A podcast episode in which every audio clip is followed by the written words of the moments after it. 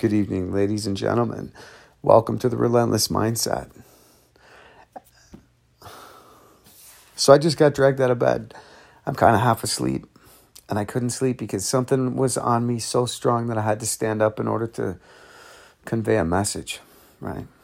And whether it's heard or not heard, that's way past my pay grade. But what I want to leave you with is the one most powerful tool that I use to kind of sharpen, uh, just to kind of shoot through today. This gentleman I've met a couple times, his name's Evan Carmichael. He's phenomenal.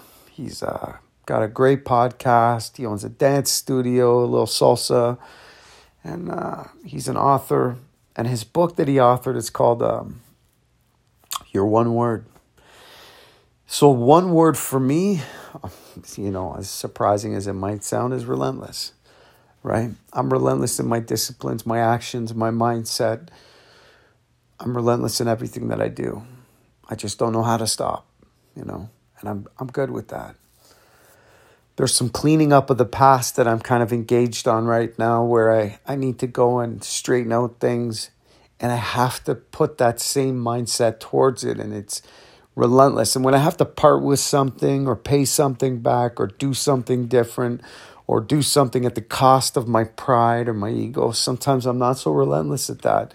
You know, I wobble this path a little bit from time to time and uh, you know, thank God for the grace that gives me the ability to keep moving in the same general direction and that thing that propels me forward is just just unbelievable.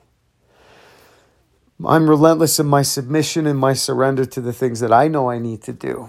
But I'm going to leave you with this. What's your one word?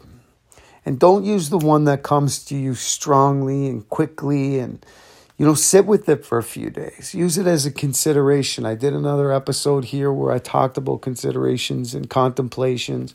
Sit with it from from 1 day to 3 days. Sit with it and come back to me. Come back to yourself Define your life under that one word. And every time you make a decision, ask yourself Is this for me? Is this how a relentless man shows up? Is this what a relentless guy does in pursuit of a woman, in pursuit of the woman of his dreams? Is this how a relentless guy shows up in business? Is this how he procrastinates? Is that relentless? Is this what a relentless guy looks like in the gym? Is this what a relentless guy looks like when it comes to saving? Is this what a relentless guy looks at like when it comes to long term planning, goal setting? Whatever it is that that word says to you, however it shows up in your life, you know. You know, guys, I'm literally just a parrot of the best of words.